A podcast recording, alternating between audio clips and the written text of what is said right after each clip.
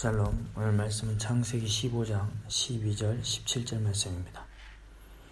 바예히 하심의 실라보 베타르데만 아플라 안 아브람 베히네 에이마 하시카 그둘라 노펠레타 라브 바요멜레 아브람 야도와 테다 기게르 이에 자라하 베에레츠 롤라임 바아바둠 베인누 오탐 아르바메 오샤나 וגם את הגוי אשר יעבוד דן אנוכי.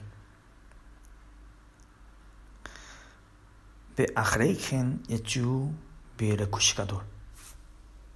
ואתה תבוא אל עבדך בשלום, תחבר בשבע, תחבר שבע טובה. תחבר בשבע טובה. בדור לביעי ישובו הנה כי לא שלם אבון האמורי עד הנה. באי השמש באה בעלתה חיה והנה תנור עשן ולפיד אש אשר עבר בין הגזרים האלה. 오늘 말씀은 횃불 언약이라고 이야기하는데 아브라함이 예비한 그 재물 가운데로 이 불이 지나가는 그 이 모습이 나옵니다. 그런데 앞에 부분에서는 십오 장 앞부분에서는 축복이 나오죠. 아브라함의 내 씨가 이 상속자가 될 것인데 밤하늘의 별을 봐라. 그 별만큼 많아질 것이다 라고 축복을 했고, 그리고 그 다음에는 이 땅이 내가 너희 자손에게 줄 것이다 이렇게 축복을 했습니다. 그리고 나서 그러면 내가 무엇으로 그것을 알 수 있겠습니까? 라고 했을 때 재물을 준비하라고 했고, 아브라함은 그 재물을 준비해서 지금 이 벌려놓고 있는 상황입니다. 반으로 갈라놨죠. 그 상황에서 이 십이 절에 보면은 에이마 카셰카 그돌라 노펠레탈라브라고 되어 있습니다. 에이마는 이 두려움, 테러, 이런 두려움을 의미합니다. 이 두려움이 아브라함에게 임했다는 것입니다. 밤이 어두워지고 두려움이 있습니다. 이것은 뭐 다음에 오게 될 이스라엘 백성의 운명과 같은 것에 대한 어, 이, 것을 전조를 보여주는 것이다 라고 이야기를 하긴 하는데, 하나님이 예배 준비하라고 했고 재물을 준비하고 예배하는 그 자리인데 두려움이 있다는 것입니다. 그리고 나서 십삼 절에 너는 알 것이다. 확실히 알 것인데 너의 후손이 이방 땅에서 종이 될 것이다. 고통받을 것이다. 그것도 사백 년 동안. 이것은 어떻게 축복입니까? 아니죠. 분명히 너의 자손에게 이 땅을 줄 것이다 약속하셨는데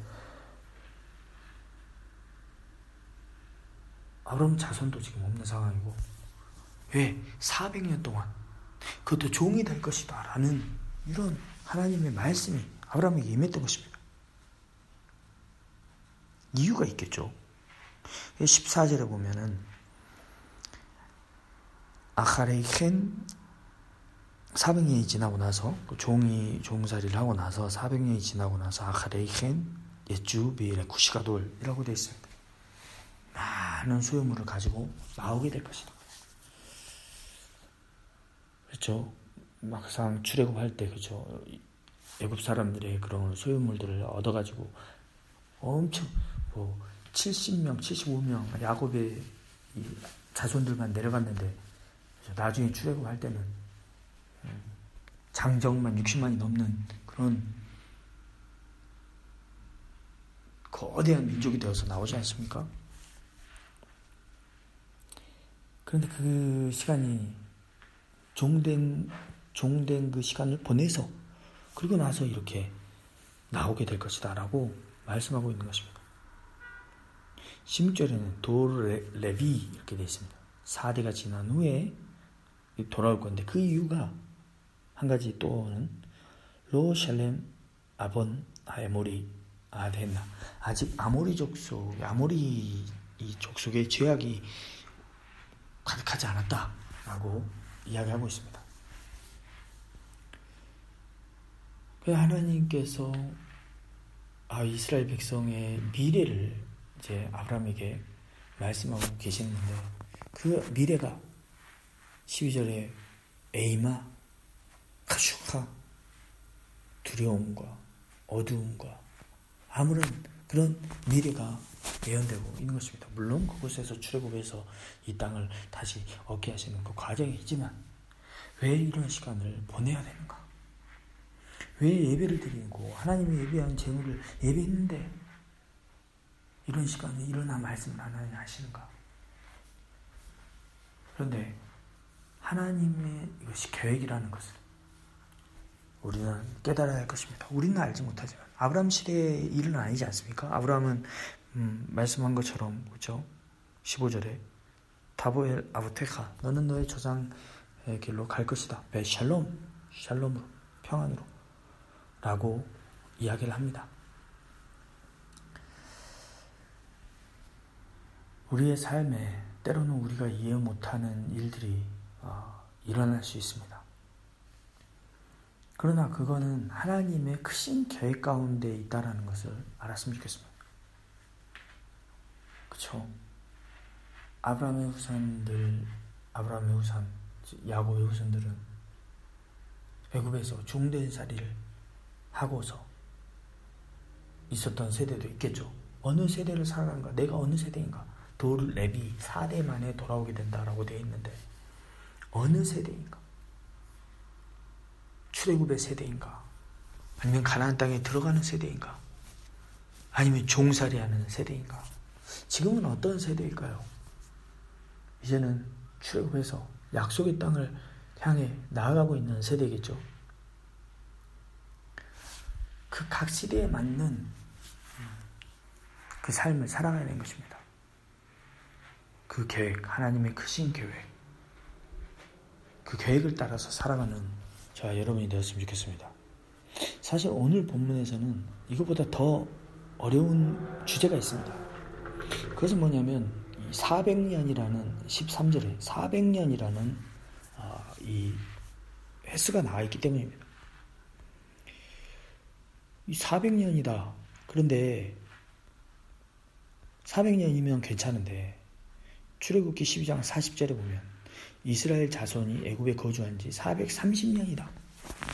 라고 나옵니다. 그러면 사백 년이 맞는가? 사백삼십 년이 맞는가? 신약 성경에 보면 사도행전 칠 장 육 절에 보면은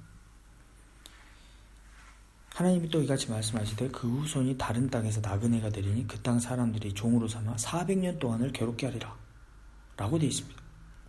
갈라디아서 삼 장 십칠 절에 보면은 내가 이것을 말하노니 하나님께서 미리 정하신 언약을 사백삼십 년 후에 생긴 율법이 폐하지 못하고 그 약속을 헛되게 하지 못하리라. 사백 년이라고 나온 본문도 있고 사백삼십 년이라도 라고 나온 본문이 있기 때문에 요게 학자들 가운데 이제 문제가 되는 것입니다. 그래서 뭐 어떤 사람은 뭐 이것이 사백 년이라는 실제 횟수는 사백삼십 년인데 사백 년이라는 아브라함에게 했던 이 애언은 대략 사백 년이다 라고 얘기하는 사람도 있습니다. 그런데 유대인들을 보면 어떻게 이 사백 년과 사백삼십 년의 이 간격을 해결했는가? 이 삼십 년이라는 그 시간을 해결하기 위해서 아브라함이 이삭을 낳기 전, 그죠? 아브라함이 백 세에 이삭을 낳기 때문에 칠십 세. 이때 있었던 언약이 바로 이 베이나 베타림이라고 하는데요. 베타림, 이 잘라진 이 그 재물 가운데 이 횃불 언약이 있었다라고 이야기를 합니다. 그런데 그러면 이상하죠. 왜냐하면 칠십오 년, 칠십오 세에 하란에서 떠났으니까요. 이건 칠십 세에 일어난 일이라면 왜 여기에 기록이 되어 있는가? 그래서 유대인들은 이 하잘이라고, 유대인 미시나 시대 그리고 탈무드 시대에 기록된 어, 것을 보면은 이 삼십 년의 차이를 아브라함이 가나안 땅을 처음에는 들어와서 보기만 했다. 그리고 하란으로 돌아갔고 그게 이제 칠십 세다. 그리고 다시 돌아온, 하란을 떠나서 돌아온 게 칠십오 세다. 라고 이제 어, 이렇게, 왜냐하면 삼십 년이라는 간격을 메꾸기 위해서 이런 노력을 했던 것을 어, 유대인 그 이 주석가들을 통해서 어, 볼 수 있게 됩니다. 그런데 삼십 년의 이 차이를 어떻게 보느냐가 이제 중요한데, 사백 년이라는 이것과 사백삼십 년, 언제를 그 시작으로 볼 것인가에 대해서도 차이가 있습니다. 아브라함의 이 언약, 이 지금의 오늘의 사건에 이 횃불 언약이 있는 그 시대로부터 사백 년이냐, 아니면 아브라함의 후손이라고 했으니까 아브라함의 후손이 이삭이 탄생하고 나서 사백 년이냐, 아니면은 야곱이 이스라엘이 이제, 그쵸? 이스라엘의 자손들이 이렇게 이제 내려가니까 야곱의 탄생부터이냐, 이거에 대해서도 차이가 있습니다. 그리고 애굽에서 실제로 종살이를 했던 횟수에 대해서도 정확하게 일치가 되지 않습니다. 이백십 년이다, 이백이십 년이다, 이백이십오 년이다, 이백사십 년이다. 왜냐하면 이 차이 때문에 그렇습니다. 사백 년과 사백삼십 년의 이 차이 때문에 그렇습니다. 이 족장들의 나이를 이렇게 이제 제가 하나씩 이렇게 몇 셈 나왔고 뭐 이런 것들을 이렇게 어, 계산해 봤을 때, 이제 아브라함이 이 가나안 땅에 칠십오 세에 하란에서 떠났으니까요, 이십오 년을 살고 이삭을 낳았죠. 이삭을 육십 세에 이제 야곱을 낳았으니까, 그리고 야곱은 백삼십 세를 샀습니다. 이제 이삭의 육십 년과 야곱의 백삼십 세, 가나, 애굽에 내려가기 전에 백삼십 년을 빼면, 이제 더하면 백구십 년이 되는데, 가나안 땅에 사백 년의 종살이했다라고 했을 때, 자손이 종살이하는 거니까 가나안 땅에서 백구십 년을 이제 이삭과 야곱은 살았으니까요, 빼면 이백십 년이 됩니다. 그래서 이백십 년을 이제 애굽 땅에서 있었다, 이게 사 대다 라고 어, 이야기하는 경우가 많이 있습니다. 그런데 또 여기서 어, 성교, 성서학에서 보면은 사본의 차이가 있습니다. 사본의 차이가 있는데, 히브리어 마소라 본문에 보면은 이렇게 되어 있습니다. 애굽에 체류한 게 사백삼십 년이다 라고 출애굽기 말씀이 되어 있고, 그래서 칠십이 경과 사마리아 오경을 보면 애굽과 가나안에 체류한 게 사백삼십 년이다 라고 되어 있습니다. 우리가 읽는 번역은 마소라 사본의 번역이기 때문에 사백삼십 년으로 되어 있습니다. 그런데 칠십이 년과 사마리아 오경에 보면은 애굽과 가나안 체류가 사백삼십 년이기 때문에, 이것 칠십이 년과 사마리아 오경을 따라서 계산하면, 아까 앞에서 족장들의 나이를 계산했듯이, 이제 백구십 년은 가나안 땅에서, 그리고 이백십 년은 이방 땅에서 종살이를 했다라고 이렇게 이제 답이 나오게 되는 거죠. 또 다른 이제 성경 번역에서 이제 타르곰 요나탄이라 그래서 아람어 버전을 보면은, 거기에서는 이 이게 간격이 안 맞아지기 때문에, 그리고 이것을 어, 보다 구체적으로 어, 설명하고자 하는 시도가 여기에 기록되고 있는 것을 이, 보게 됩니다. 뭐라고 기록되고 있느냐면, 여기에는 이제 사백삼십 년인데 이 사백삼십 년이 어떻게 사백삼십 년이냐 그러면은, 하나님께서 이제 아브라함에게 이제 말씀하셨을 때인데, 그 날짜와 시간도 기록되어 있습니다. 니산을 십오 일이다. 이것은 유월절이죠. 그래서 정확하게 사백삼십 년이다 라고 이 티르구마 요나탄, 그 아람어 성경에는 그렇게 번역을 하고 있는 것을 봅니다. 그리고 또 이삭의 탄생으로부터 라고 해서 아브라함 때를 빼고 이삭 때, 아브라함의 후손인 이삭 때부터 사백삼십 년이다 라고 기록을 하고 있습니다. 그리고 또 여기에 보면은 이제 사백삼십 년이 사백삼십 년이라는 이 시간을 어, 이 애굽 땅과 가나안 땅, 어, 사마리아 오경이나 이것처럼 이렇게 칠십 인경처럼 해석을 하고 있는 것을 보게 됩니다. 그래서 아주 복잡한 문제가 생기게 되는 거죠. 사백 년이냐 사백삼십 년이냐 아니면 이백십오 년이냐, 도대체 언제 사백 년이 시작되는 것인가, 이삭의 출생 이후인가, 야곱이 모, 가족이 모두 내려간 후인가, 아니면 요셉이 요셉이 애국, 애국으로 내려간 후인가, 아니면 요셉이 죽은 후에 종살이 한 사백삼십 년인가, 뭐 이런 논란들이 있게 되는 것입니다.